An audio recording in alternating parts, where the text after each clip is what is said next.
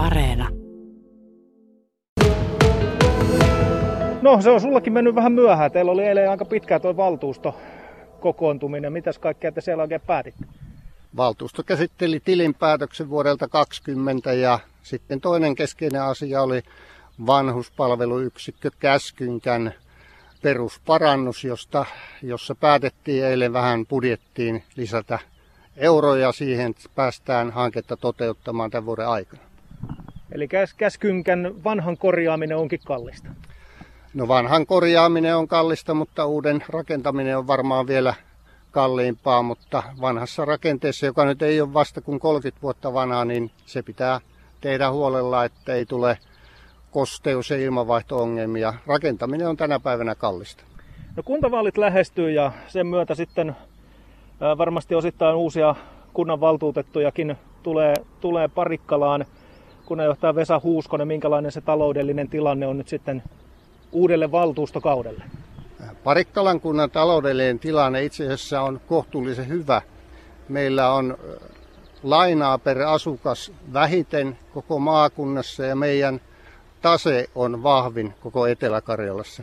Mutta samaa hengenvetoon pitää kyllä tunnustaa, että meillä on ollut muutama alijäämäinen vuosi ja talouden tunnusluvut tulevaisuudessa ovat yhä haasteellisemmat, jotenka aika kovia ratkaisuja joutuvat uudet valtuutetut syksyllä tekemään.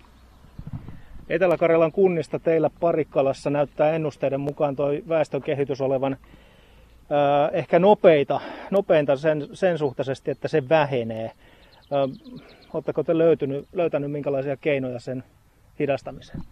Ihan kokonaan sen kehityksen muuttaminen on todella vaikeata, mutta monella tapaa hyvät kuntapalvelut, kunnan vetovoima ja pitovoima on tärkeää. Ehkä erityisesti nyt olisi panostettava siihen, että kun on yrityksissä sukupolvenvaihdoksia, maataloussukupolvenvaihdoksia, niin me saataisiin tänne jäämään nämä meidän omat nuoret ja ehkä, ehkä joitakin myös muuttamaan tänne. Tämmöistä laskevaa kehitystä ei kokonaan pystytä muuttamaan, mutta ehkä sen hidastaminen olisi välttämätöntä ihan kunnan elinvoimankin kannalta. Ylen sivuilla olevasta kuntatutkasta katselin vähän vertailulukuja ja niiden mukaan niin Parikkalassahan on yrityksiä. Teillähän niin kuin yrityssektori toimii ilmeisesti aika hyvin. Parikkalassa on paljon yrityksiä ja Parikkalan kunnan työpaikkaomavaraisuus on lähes 80 prosenttia, joka on erittäin korkea. Jos verrataan esimerkiksi niihin kuntiin, jotka ovat lähellä kaupunkikeskuksia tai seutukaupunkeja, niin me olemme hyvässä asemassa. Toki me olemme aika etäällä Savonlinnasta, Imatrasta ja Lappeenrannasta, niin meillä on syytäkin olla korkea työpaikkaomavaraisuus. Ja meillä on hyvin paljon palvelusektorilla pieniä yrityksiä, joiden sukupolvenvaihdokset ovat tosi tärkeitä ja niistä toki äsken jo ehdin mainitakin. Parikkalan kunnanjohtaja Vesa Huuskonen, käsipareja teki kuitenkin tarvitsette. Korona taas viime kesänä näyttää, näyttää, että tekijöistä on pulaa. Kerro vähän, miten se teille näkyy. No tekijöistä on pulaa palvelusektorilla, varsinkin nyt kun palvelusektorilla niin viime kesä, etenkin heinä-elokuu, niin oli selvästi kasvava. Ää, mutta toki käsipareja tarvitaan myöskin sotepuolella ja, ja muun muassa meillä on nyt käynnissä hoitoalan täydennyskoulutus täällä paikallisesti ja se on semmoista tulevaisuuteen tähtäävää koulutusta, jossa me voimme tarjota työpaikkoja kuntalaisille tai täällä alueella asuville. Ylen kuntarundin haastattelussa tuli ilmi muun muassa sellainen asia, että tuohon mahdolliseen Parikkalan ja Venäjän väliseen rajanylityspaikkaan, siihen luotto on liian kova. Mitä kunnanjohtaja on siitä mieltä? No olen oikeastaan samaa mieltä. Se on meillä kärkihanke ja se on erittäin tärkeä hanke, mutta samanaikaisesti kun olemme siinä mukana, niin on muuta palvelusektoria, muita elinkeinoja kehitettävää vahvasti. Munat eivät ole, voi olla siinä yhdessä korissa ja toisaalta on myöskin niin, että Parikkalan päätösvallassa ei ole se, koska tämä rajoituspaikka kansainvälistetään, jotenka hyvä on varautua myöskin sellaiseen kehitykseen, että se suunniteltu aikataulu vuonna 2024 ei toteudu. Vesa Huuskonen, Parikkala ja Parikkalan päätöksenteko pääsi jälleen tänä keväänä otsikoihin eri puraisuudesta. Sanotaan, että asiat riitelee, ei ihmiset, mutta kyllä tämä niin kuin vähän näyttää siltä, että ihmisetkin riitelee Parikkalassa, kun on päätöksenteosta kyse. Mitä luulet, saadaanko näissä kuntavaaleissa tähän muutosta?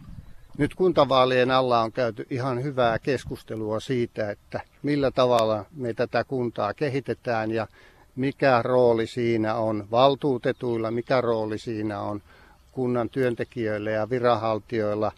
Ja toivon, että tämmöinen yhteinen sävel löytyy ja me arvostamme toinen toisiamme ja myöskin päästään siihen tilanteeseen, mistä asioista keskustellaan, eikä ne henkilöidy, eikä ne esimerkiksi sosiaalisessa mediassa sitten ilmene semmoisena ikävänä nokitteluna. Mutta minä uskon niin, että päästään vaalien jälkeen parempaan tilanteeseen ja yleensäkin vaalien alla myöskin muissa kunnissa tahtoo se poliittinen ilmapiiri kiristyä. Onko Parikkalassa kokeneet päättäjät, niin onko he, luottaako he siihen, että näin on toimittu ainakin ja näin nämä asiat menee. Ja sitten kun tulee uusia innovatiivisia tota, uusia valtuutettuja, niin näitä kohtaamisia tulee väkisinkin.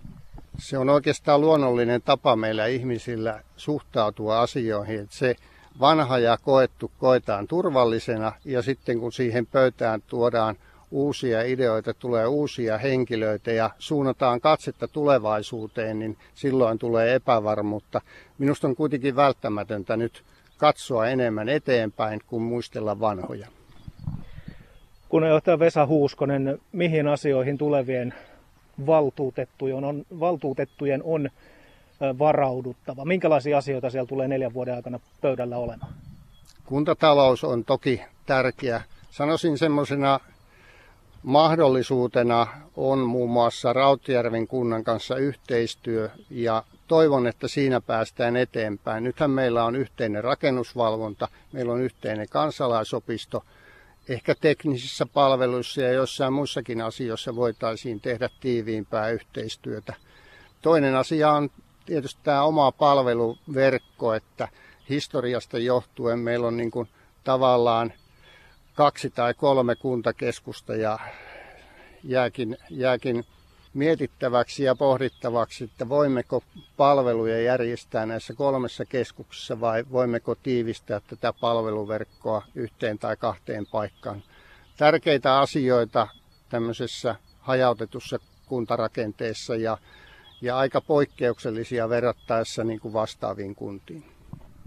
Ja tuleeko siellä se rajaylityspaikkakin pyörimään neljän vuoden aikana? Aivan varmasti sen eteen tehdään töitä ja myöskin halutaan saada tuloksia ja, ja näkyvää aikaiseksi. Ja toki valmistaudumme siihen myöskin kaavoituksen osalta ja pidämme yhteydet tiiviisti tuonne Helsinkiin ja, ja olemme valmiina heti toimimaan, kun päätöksiä valtion taholta syntyy.